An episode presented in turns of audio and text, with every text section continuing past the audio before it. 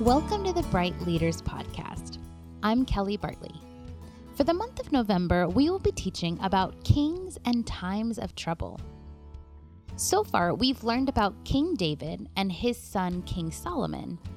And this week, we will be talking about another one of David's descendants, a boy named Joash. The bright idea of the lesson is this God's promises never fail. When we left off, King Solomon had built a temple for the Lord and celebrated what God had done in the past, and looked forward to what he would do in the future.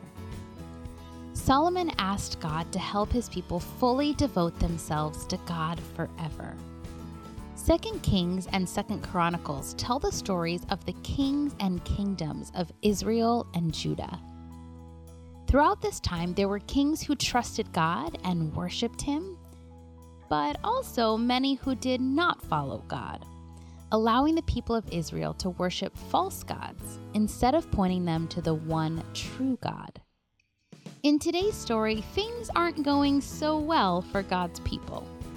The current ruler of the land of Judah knew of God's promise that David's descendants would always rule, and she did not like this. So she had all of the heirs to David's throne killed. But there was one descendant that was not harmed a little boy named Joash. Joash was only one years old at the time, but he went into hiding for several years. And he ultimately became king when he was only seven years old. As king, Joash worked to have God's temple restored and to lead God's people back to worshiping the one true God. Through the story, kids will learn that God always keeps his promises. God worked through the life of Joash and others to keep his covenant promise to David. Unfortunately, Joash wasn't always faithful, and he ruled sinfully in his last days. But God is always in control to make sure his promises come true. The promises that God has made through his word are available for all people and when we truly trust in Him, we receive the blessings of these promises. Years later, God provided the true king He had promised would come through the line of David God's one and only Son, Jesus. No matter how bad things looked, God's plan to provide a true king and savior from the line of David could not be stopped.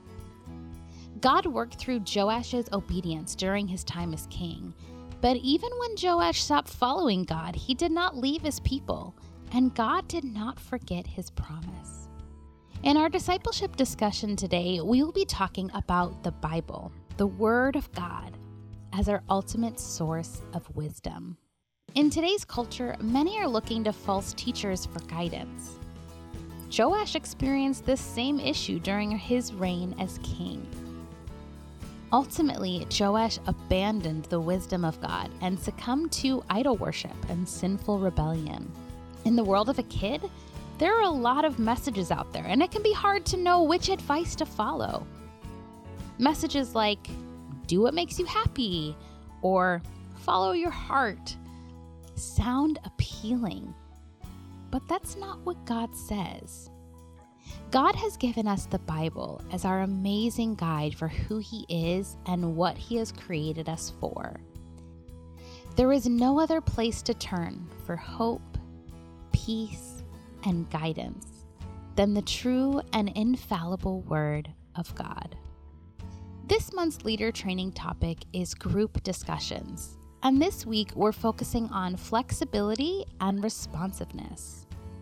Can you think of a time when you were leading a discussion and it went off track? I'm sure there's several that come to mind. Sometimes leading group discussions can be difficult. As a leader, you have the ability to help set the direction for conversation and be responsive to the needs of the group along the way. Attentiveness to the Holy Spirit's leading can help you to know how to respond in the moment. Sometimes we just need to redirect our group and get them back on track. But sometimes there may be a question that's brought up that a kid shares something that you sense needs attention or care. And those moments, lead into the Holy Spirit's leading. Your flexibility and responsiveness in the moment can be a gift to the group. Even if that may mean bypassing the planned activity and instead addressing the felt need. It's okay if we don't rigidly stick to the curriculum. We leave room for the Holy Spirit to guide us. This intentional action reflects the way that God sees us. God meets us where we're at, and He ministers to us in that place. In fact, we see this often with how Jesus led. Many times in Scripture, Jesus is walking to one location and someone stops him along the way. And Jesus stays and is attentive to them and addresses their needs. We can follow this lead and be like Jesus as we love and care for those in our group. Thanks for listening. See you next week.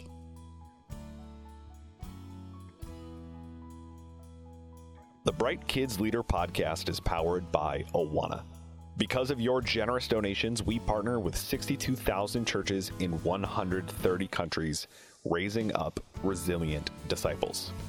In the show notes of this episode, you can learn more about Awana, including information about our other podcasts. This podcast is hosted by Kelly Bartley and produced by Marlon Washington. Go to brightcurriculum.com to learn more about how today's kids are the bright future of the church.